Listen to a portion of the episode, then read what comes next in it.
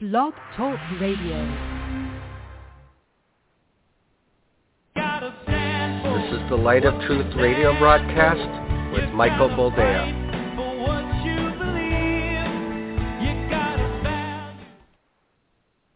All right, welcome to the program and thank you for joining us. This is the Light of Truth radio broadcast. I am, as always, your host, Michael Boldea. And as has become customary on our program, whenever we are recording this uh, hour of jam-packed wisdom, uh, we tend to let you know because a lot of things can change from today to tomorrow, and I wouldn't want anyone to think that I somehow overlooked an important piece of news. So yes, this is a recording. We are recording this uh, June the 16th, the year of our Lord, 2021. I let you know the date uh, just in case people go back and listen to the programs and uh, realize, oh my, uh, that was uh, very foretelling. Uh, that was uh, very American prophetic, if you will. Yes, that's my new coined term. I'm going to beat that horse and tell it uh, all that's left of it is a tail and some rib bones. American prophetic, uh, because right now um, there's there's no guidance. There's there's nobody um, at the helm. The church has no direction. Uh, all all that the church is doing is uh, placating to the godless. And um, if we choose to do that, then uh, we we probably shouldn't be calling ourselves the church anymore, because uh, I, I understand. I do. Uh, we we have a tendency to redefine words nowadays. Everything is something else, but the church and the definition thereof uh, ought to be an anchor. It ought to be a stable point.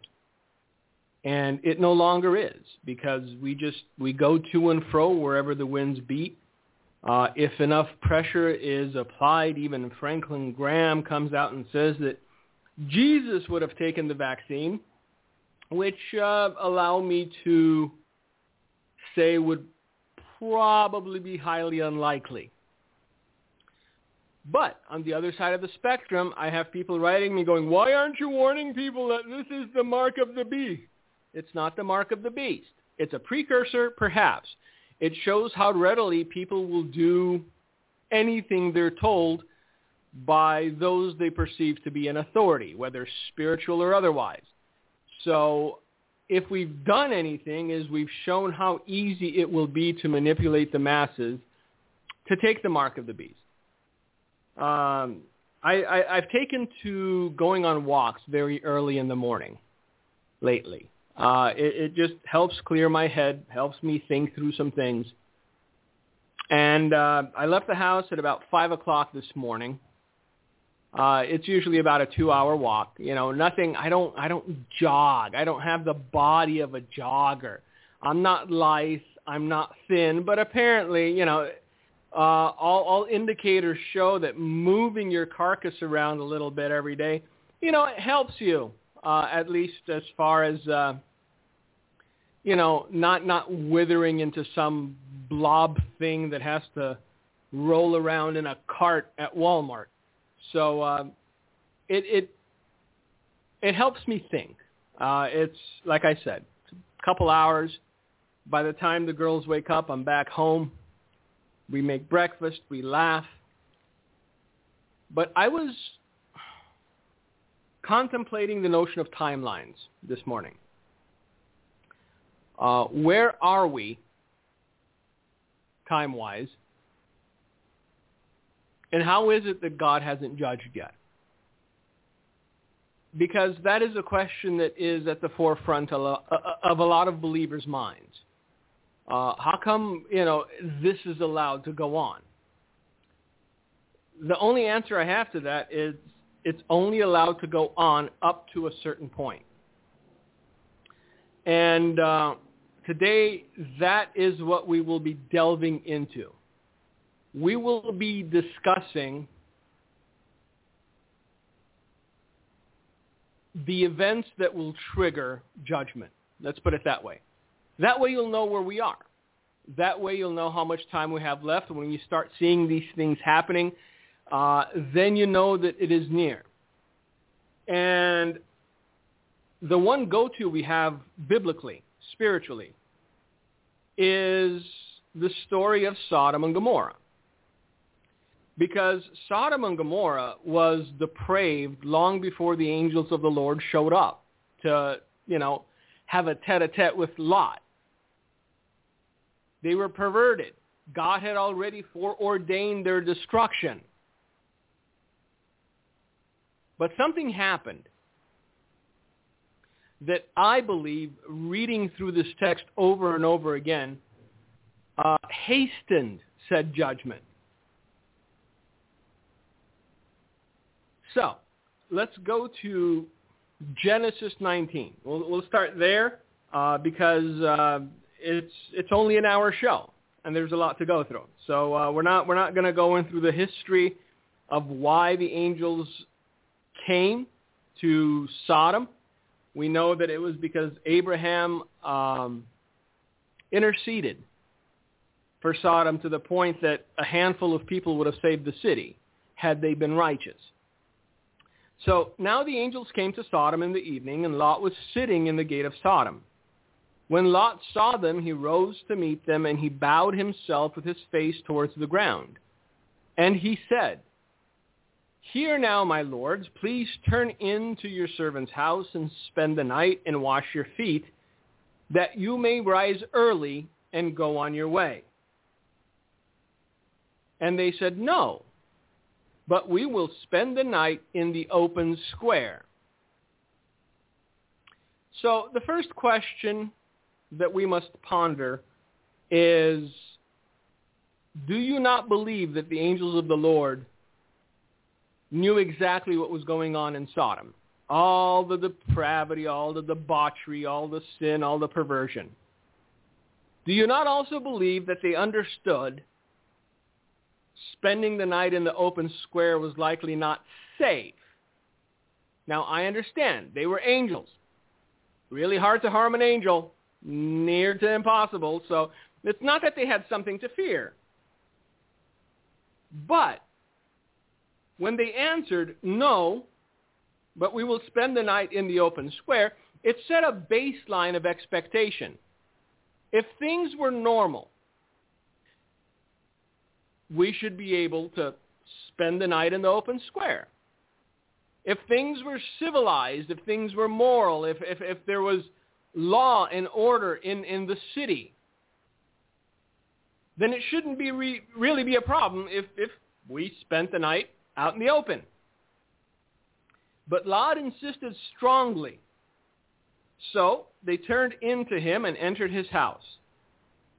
Then he made them a feast and baked unleavened bread, and they ate. Now, before they lay down, the men of the city, the men of Sodom, both old and young. So uh, understand that perversion doesn't have a cutoff age. There's old perverts and young perverts, as there were in the days of Sodom.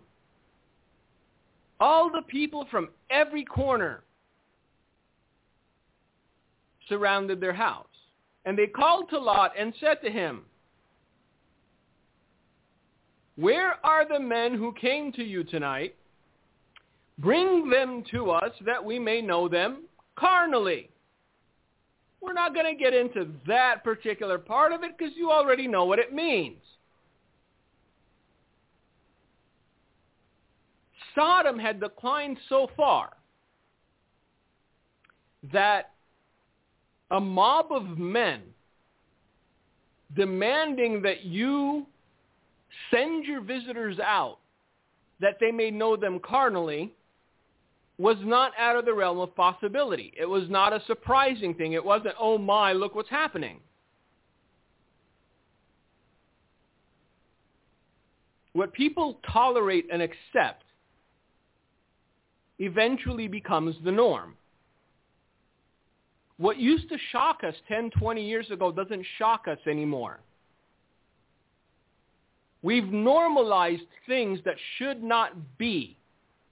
in civil society. We've normalized things that should not be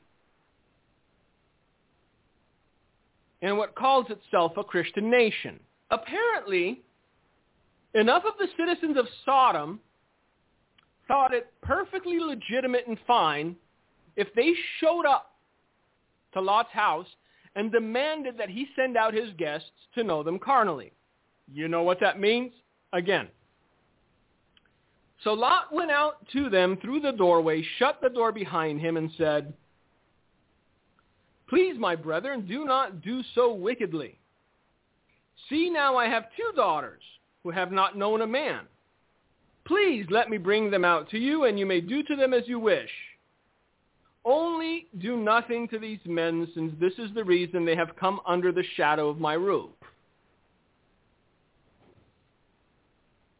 Now, I, I have two daughters myself. And I've always had a very difficult time with these three verses. Because it doesn't matter how many people are standing on my threshold. There's no way that I would offer up my daughters to them.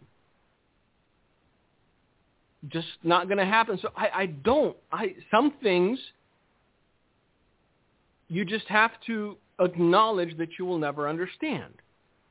Lot's reaction to this was something that I don't understand, being a father of two girls. Now, theoretically, I understand the fact that Lot was trying to protect the angels. And he was willing to sacrifice his own offspring for the sake of keeping the angels safe. I understand that in theory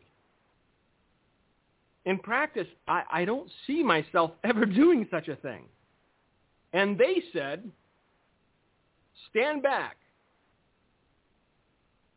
Then they said, this one came in to stay here, and he keeps acting as a judge.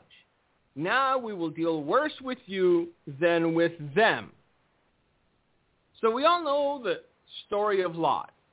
We know that he picked Sodom as the city he would live in when he parted ways with Abraham. Pardon me while I sip my delicious beverage.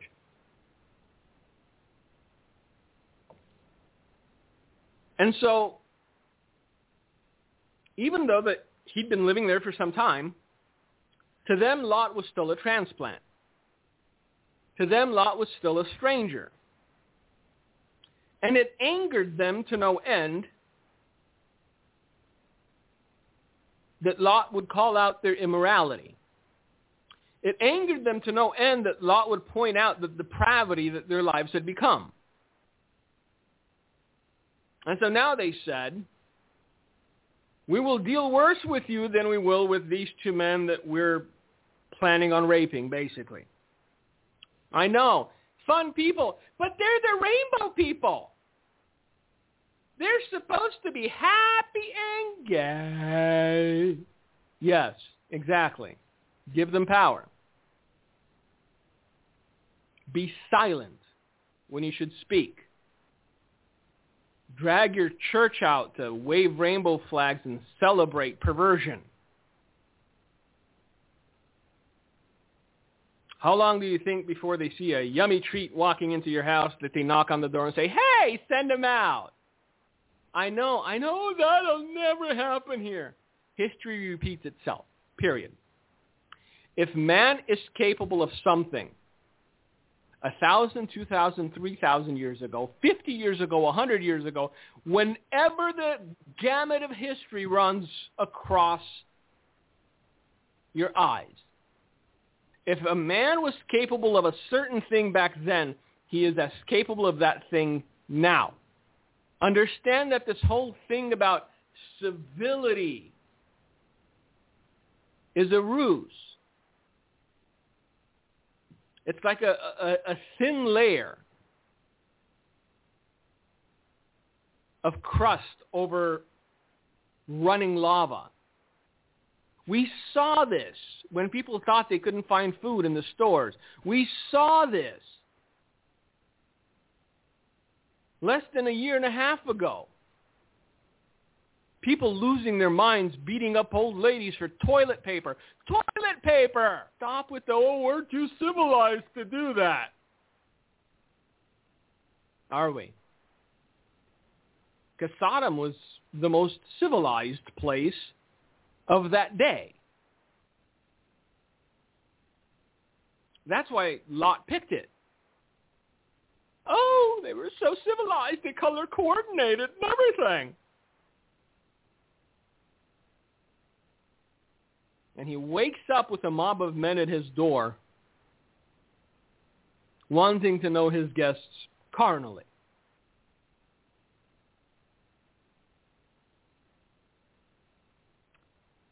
So they pressed hard against the man Lot and came near to break down the door. But the men reached out their hands and pulled Lot into the house with them and shut the door. And they struck the men who were at the doorway of the house with blindness, both small and great, so that they became weary trying to find the door. Look, at this point, the plan had gone sideways. The angels had shown up just to tell Lot, hey, prepare. God's going to judge this place. You kind of need to get out of here.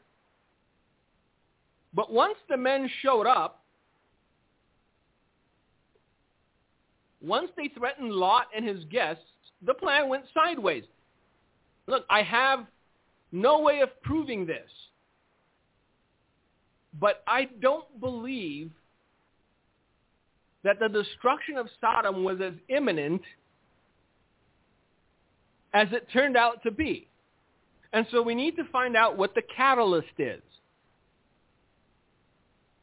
What caused the destruction of Sodom and Gomorrah at the moment it did?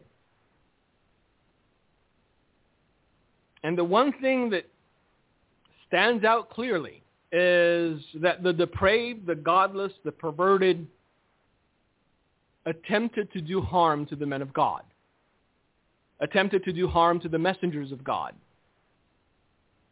See, even though God is long-suffering, even though sometimes we look at what's going on in the world around us and we go, how could God not have judged it yet? The tipping point was when the men of Sodom, both young and old, showed up to Lot's door and tried to break it down in order to get to the angels of the Lord. So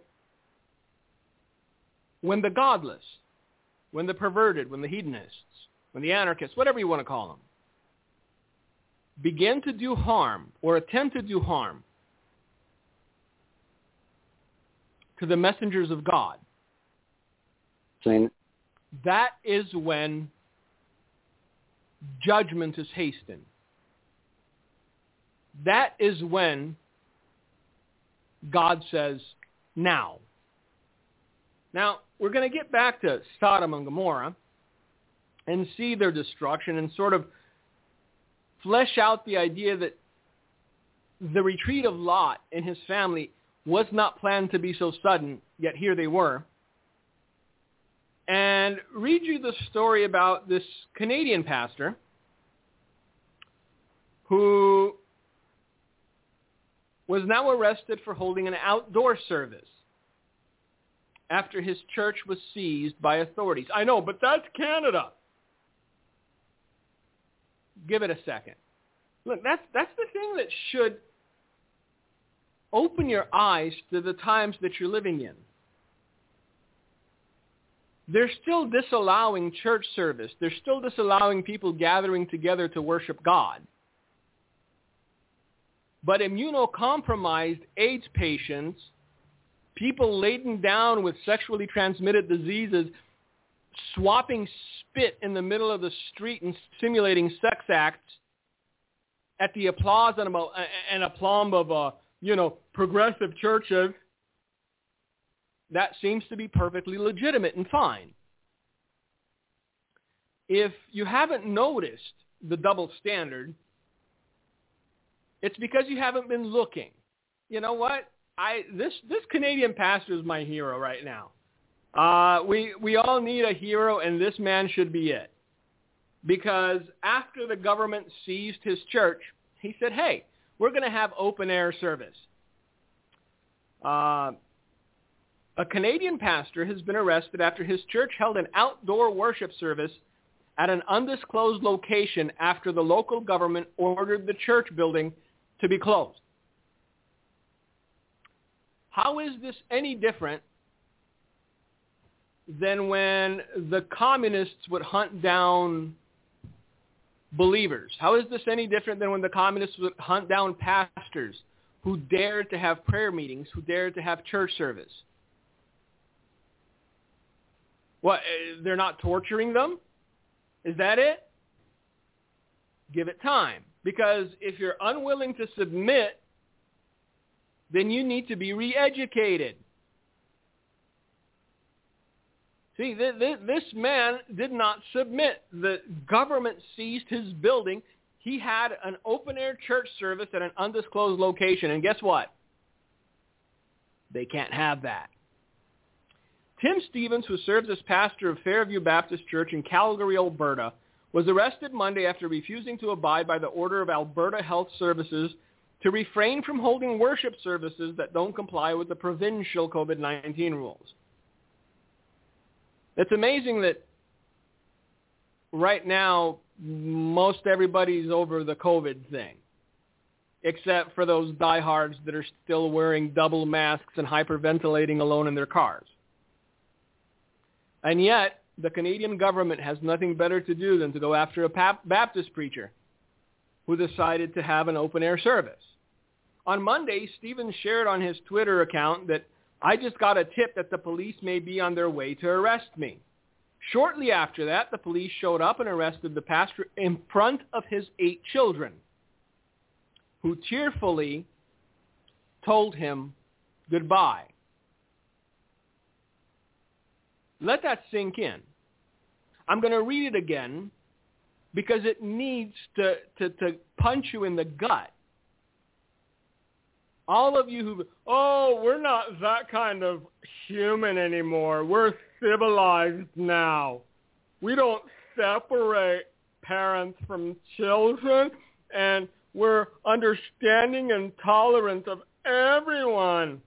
Shortly after that, police showed up and arrested the pastor in front of his eight children, who tearfully told him goodbye. The man didn't rob a bank. The man didn't shoot anybody.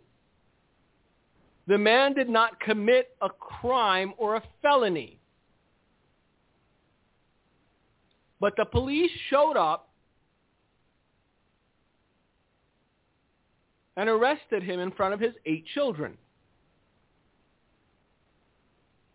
Justice! Yeah. Did you know that in California it's uh, no longer illegal to knowingly give AIDS to somebody else? But a father of eight was arrested in front of his kids for holding an open air service.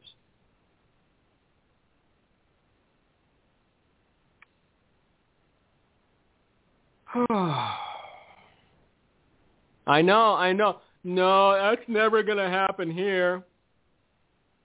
Give it a second.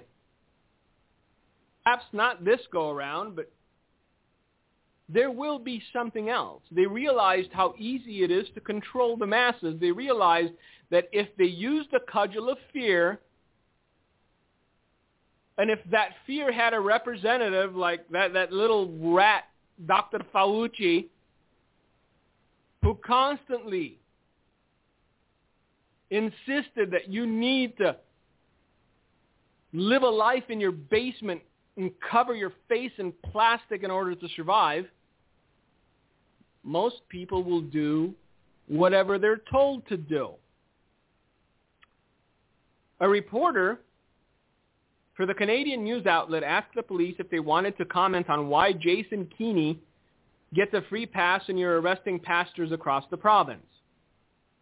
The comment was a reference to Alberta Premier Jason Kenney's June 1st dinner with cabinet members that did not comply with the province's public health restrictions. And herein we have the crux of the problem, as the kids would like to say, if they knew what the word crux meant. Law not equally applied is nothing less than tyranny. If person A and person B do the same exact thing, but you arrest person A for doing it and you give person B a pass, then justice is no longer blind. This has been demonstrated time and again in America and in Canada and in Europe and everywhere else. If you don't know what I'm talking about, get a clue. We are on the cusp, kids. Judgment is around the corner, and it is well-deserved judgment. Early Tuesday morning, Stephens' wife, Raquel, posted an update announcing that Tim was arrested again for holding an outdoor service in violation of Alberta's health orders.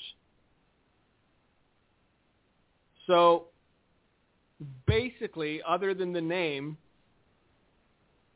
there's no difference between China and Canada at this point. Is there? I know, I know. The Chinese are torturing pastors. Well, if this man refuses to comply, at some point he will need to be reeducated. So just give it time. They will justify it somehow. Meanwhile, Washington, D.C. was uh, just declared the gayest city in America. Rainbow flags flying everywhere. Nobody's getting arrested, are they? Oh, we're celebrating diversity. If you're celebrating diversity, why is it that you're silencing every voice of dissent? Just a question. He went before a justice of the peace, his wife wrote, and refused the bail condition. So he'll remain in custody until his next court date on June 28th. A father of eight. And you see that? You see, he refused the bail condition. What do you think the bail condition was? don't have service anymore. That was likely the bail condition. You're free to go about your life. All you have to do is bow. Why is it so hard? You're free to do what you want as long as you do what we tell you. Live but first bow. And they use this tool time and again. It's nothing new. Remember Daniel? Remember Shadrach, Meshach, and Abednego? You're free to live. Just comply. Remember right after the elections? Pantsuit Barbie came out, a.k.a. Hillary Rodham Clinton, a.k.a. the Murder Squad. Oh, by the way, uh, the reporter who uh, wrote the story about Bill Clinton uh, meeting on the tarmac with then uh, Attorney General. Uh, he's dead now because, you know, that happens all the time. But remember what Hillary Clinton said. The only way to move forward is for everyone to acknowledge there was no cheating in the election, that it was legitimate. All you have to do is comply.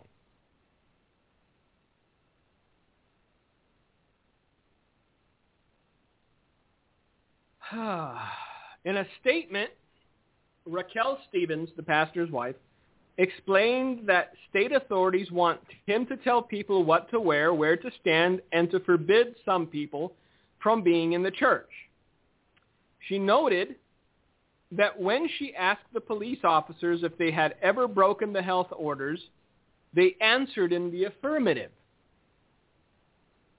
Tim was offered bail conditional upon his agreement to abide by all public health orders, she added.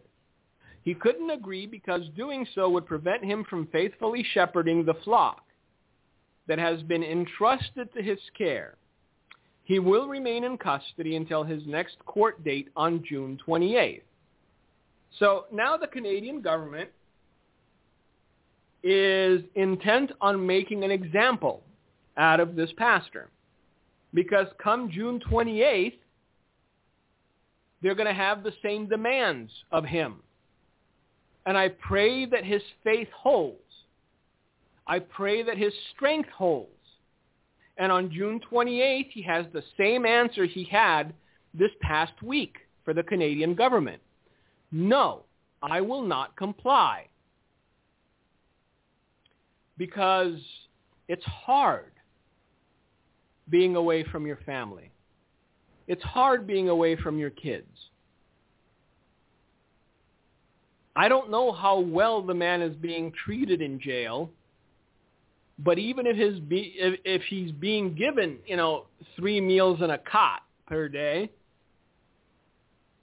he's away from his kids. He's away from his wife. He's away from his sheep.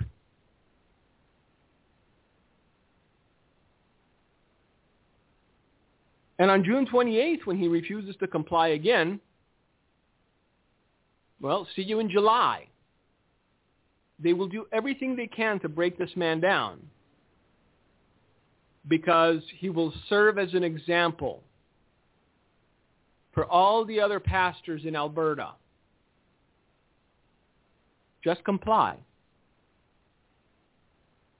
Just bow. Just be a good little automaton and tell people that Jesus would have taken the vaccine. Do you understand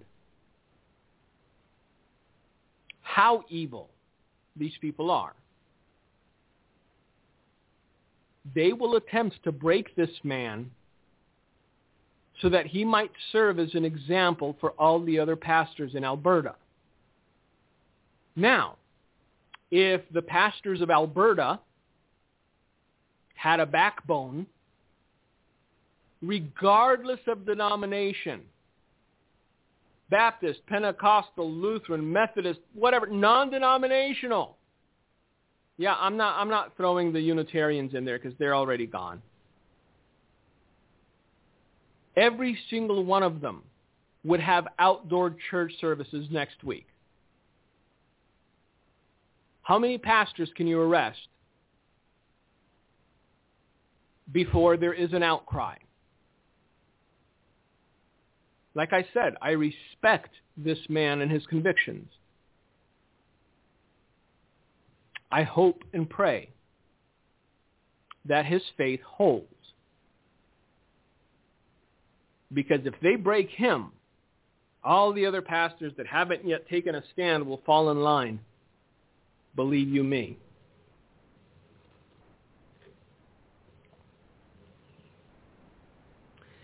Mrs. Stephens predicted that Tim's imprisonment will strengthen us in the faith and embolden us to love and obey Christ, no matter the cost.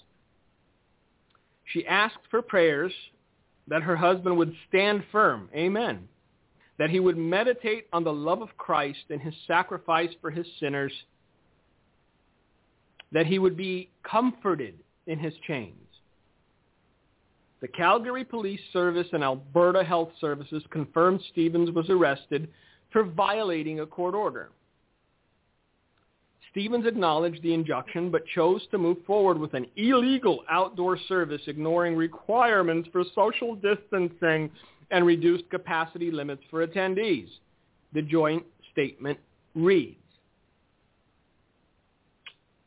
And like I said, Most pastors are going along just to get along.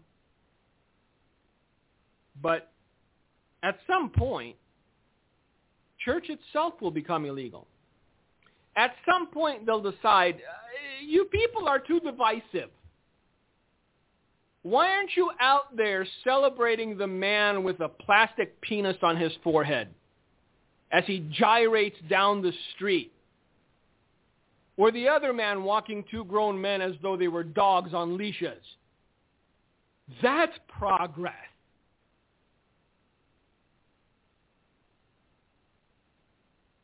The news outlet notes that a large crowd gathered at an undisclosed location to worship and hear Stephens preach on Sunday. The congregation was reportedly discovered by a police helicopter. Police vehicles were seen circling the location and waited until Monday to arrest Stephens. Stephens is represented by Justice Center for Constitutional Freedoms. On June 5th, Pastor Stephens tweeted pictures of notices that were posted on the doors of his church, proclaiming that Alberta Health Services has ordered the premises closed to the public. And Alberta Health Services has secured this building as per Section 62.1 of the Health Act. Remember when it was supposed to be two weeks to flatten the curve? I, I, I have to keep reminding you of that because people forgot all about that. Now this is the thing. Every time they want to control, boom, spike in fear. New strain, new virus. Next Wuhan virus will give you uncontrollable flatulence. The closure of Fairview Baptist Church will remain in effect until such time that this order is rescinded by an executive officer of Alberta Health Services. Stephens attempted to make the best of the situation by vowing that fines, injunctions, imprisonment, and seizure of property will only demonstrate the folly of their actions and bring glory to Christ. Amen. He remarked that it was incredible that this happened in the same week our most senior officials were photoed flouting health orders. Well, but they're senior health officials. The law is for thee. Tis not for me. It is for you lowly little people, you, you tax-paying lot. That's who the law's for from coast to coast, from, from Gavin Newsom to that, that half-tarded looking guy out of New Jersey. Laws don't apply to them. They're the ones that write them. But you, you little peons, you, you little people, the law applies to you. And there hasn't been pushback to this for such a long time that they think they can get away with it in perpetuity. Stephens was arrested last month for holding a church service that did not comply with public health orders, including masking, physical distancing, and attendance limits. During his imprisonment, Stephens wrote a letter to his children asserting that I have been arrested because I am convinced by the word of God reason, and science that we must gather as a church and live our lives with freedom in Christ. Raquel Stephens shared an excerpt of that letter in her update Tuesday morning. According to Rebel News, Alberta authorities were forced to drop other charges against the pastor last month after discovering that Alberta Health Services never served Stephens with a court order he was said to have violated. But does it matter? They choose. They single out who they're going to persecute. And they go after them. It doesn't matter if they served them or not. He should have known better. He should have complied like all the other pastors in Alberta.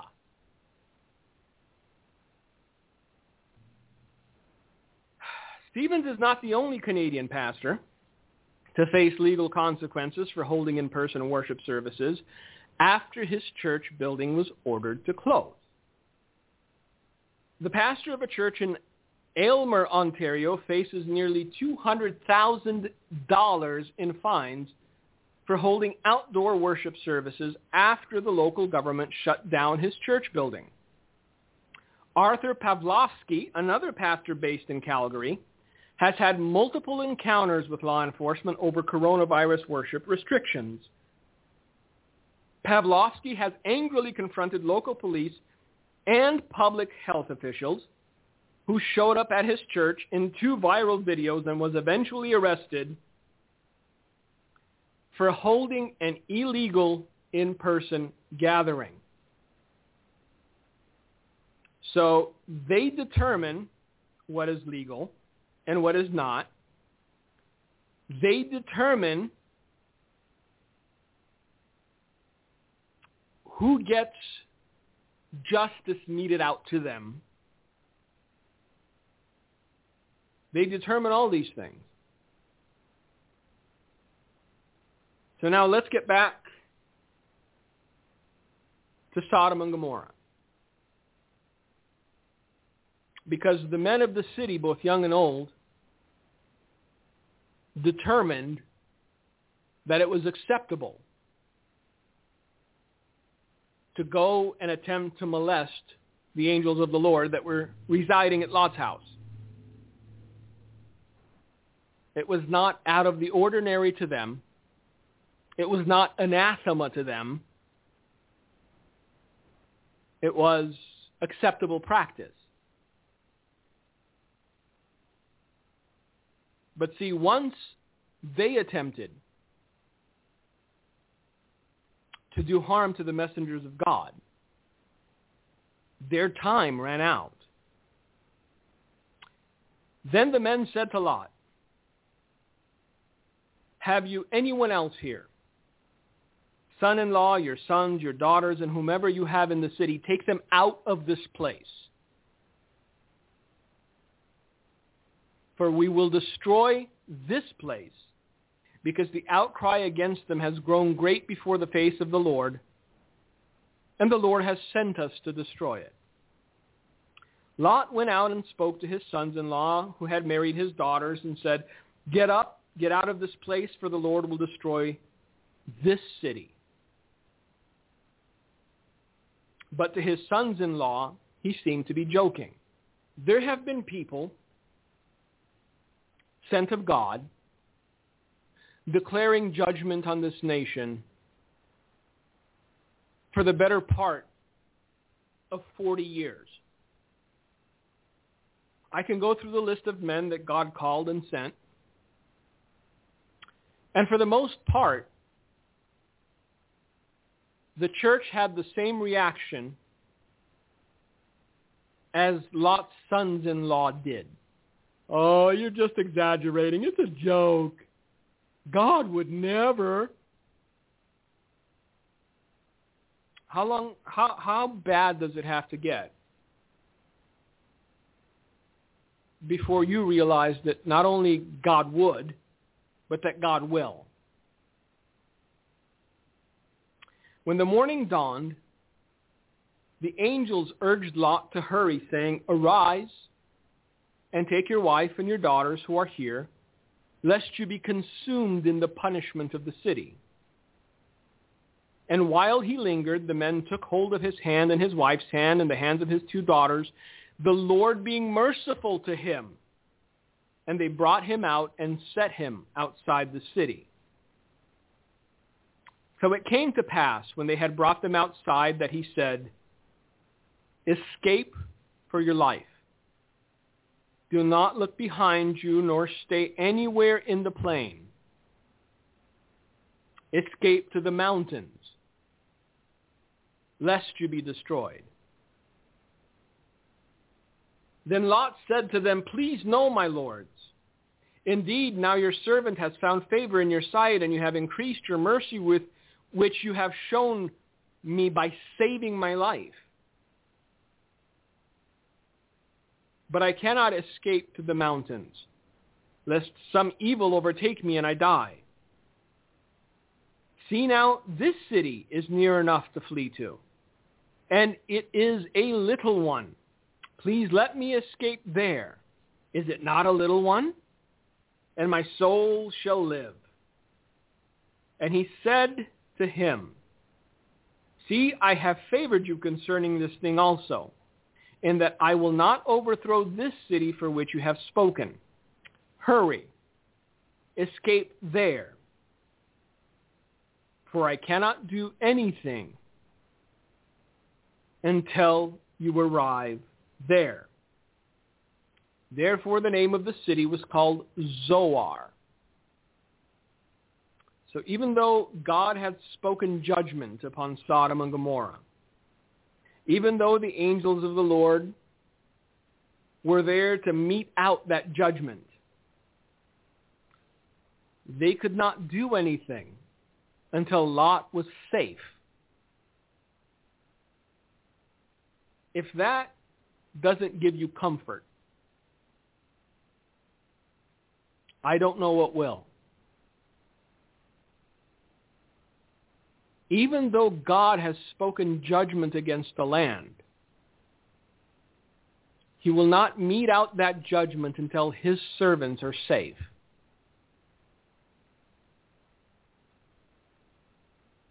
I've been asked countless times how it is that I could have such a sunny disposition knowing what the future holds.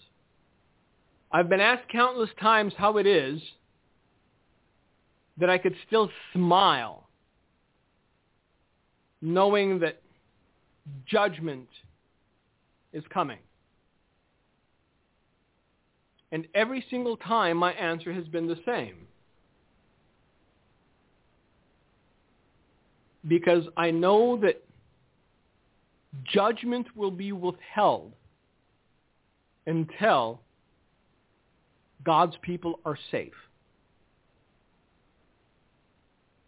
It may be in the midst of it that God will keep you. It may be in the midst of it that God will protect you.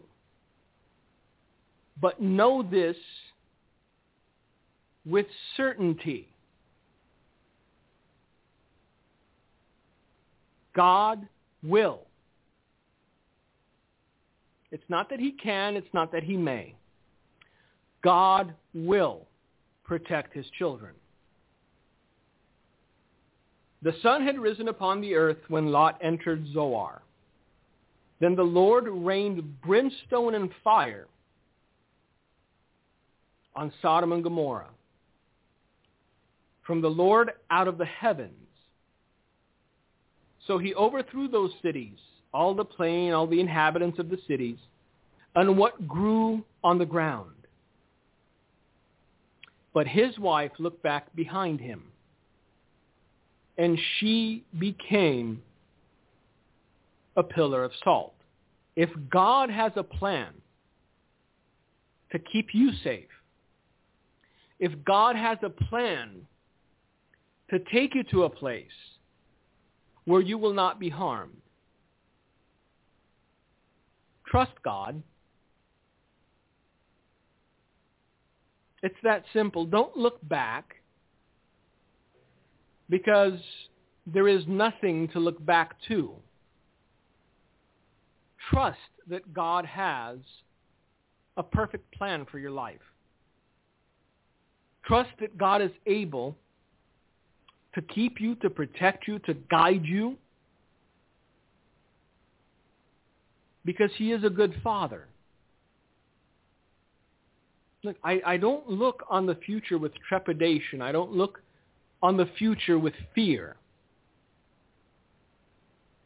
because my God is already there preparing a way. The only thing you need to do is remain faithful to him. The only thing you need to do is remain obedient to him. The only thing you need to do is untether yourself from the things of this earth. Do not allow your heart to be consumed by the things of this earth. because the earth and everything that is in it will pass away. I didn't write that. It's in the book. So knowing that the earth and everything in it will pass away.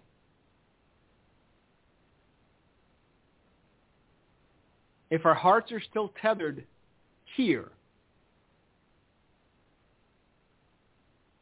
then we are tethered to a dying thing, a thing that will soon be wholly dead and consumed. I know it doesn't sound like a very optimistic program, but it is. It's upbeat. I know. You're going to yourself, how is that upbeat? Because God protects his children. What more do you need than that? The angels were allowed to do nothing until Lot was safe.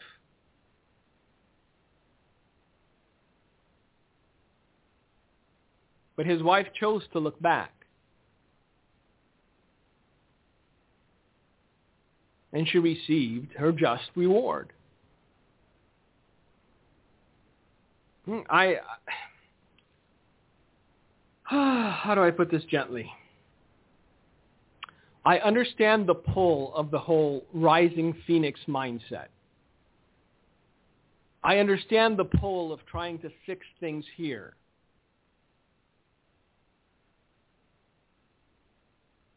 But it may be that God has other plans for you.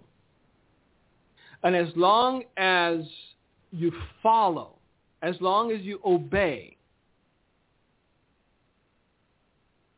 wherever it is that God knows you will be saved, that is where you will end up.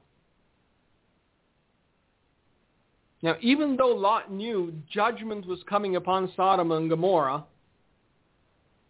he, he, he, was still vain enough to desire creature comforts.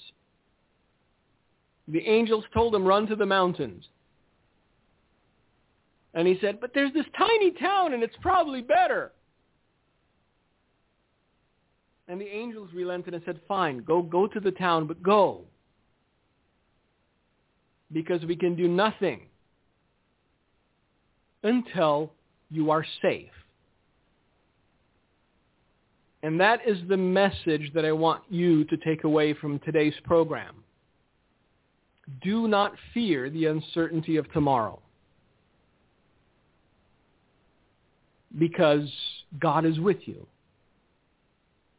Understand how close we are to judgment, seeing that the godless are beginning to persecute the godly. And steel yourself, prepare your heart for when you see these things. That's it. There's not much more to say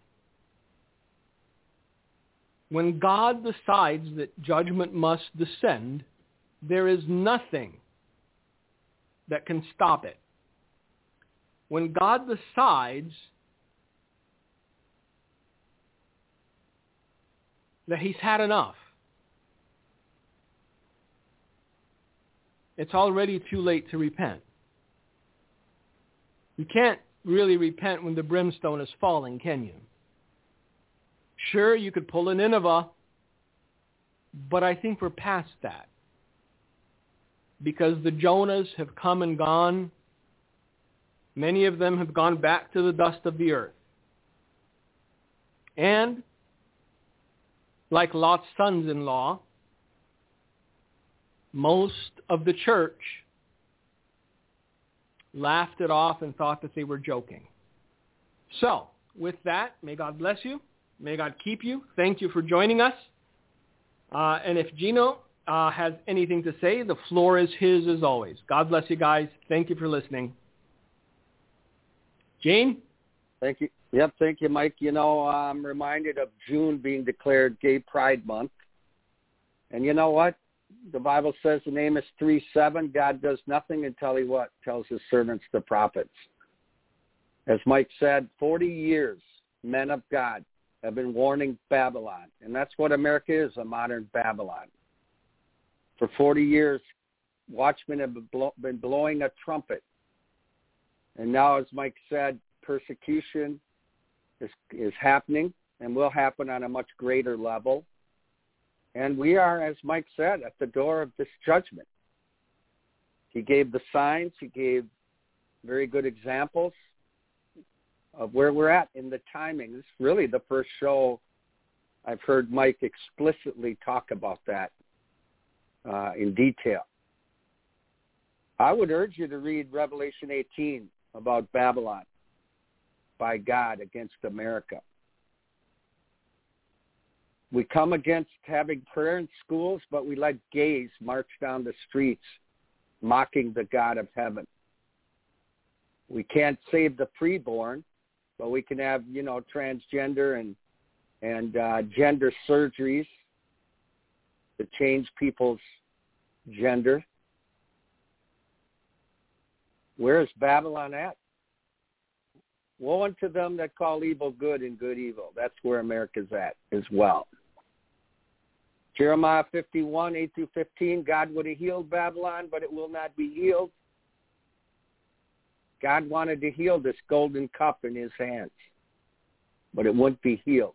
Why? Pride, rebellion, stiff-necked, anti-God thought in our colleges.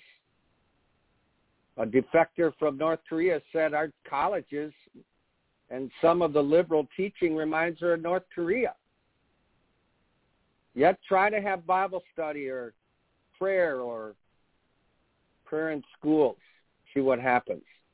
We're not only, you know, think about it. America is America has become almost like so stubborn and stiff-necked that we've made war against the principles of God. But let me make a point. America will fall like a rock without the hand of God helping her. You will be shocked at how quick Babylon can fall without God watching our borders and protect. By the way, even in that area, we've become stupid. As our leaders allow our whole southern border to literally be overrun from people from 120. So when we have another 911 again, who are we going to blame? Stolen elections, crime rampant in our cities. And the world is seeing the, the starting of the fall and implosion of America. We let people that are evil, wicked, and anti-God become governors and leaders. Like Cuomo. Oh, yeah. Cuomo who's for infanticide. Pull the preborn baby out of the womb and still kill it or the Baptist Governor Northam in Virginia. Pull the baby out of the womb and kill, kill it. That's this Baptist governor's philosophy. As Mike said, the church has fallen too. But the remnant of God and the obedient will be protected by the Lord. I think it was a wonderful program. Get it out to your friends and blow a trumpet while you can. Thank you for listening to The Light of Truth. Thank you for listening to today's broadcast, The Light of Truth with Michael Boldea. If you would like to order a copy of today's broadcast, please visit our website at handofhelp.com.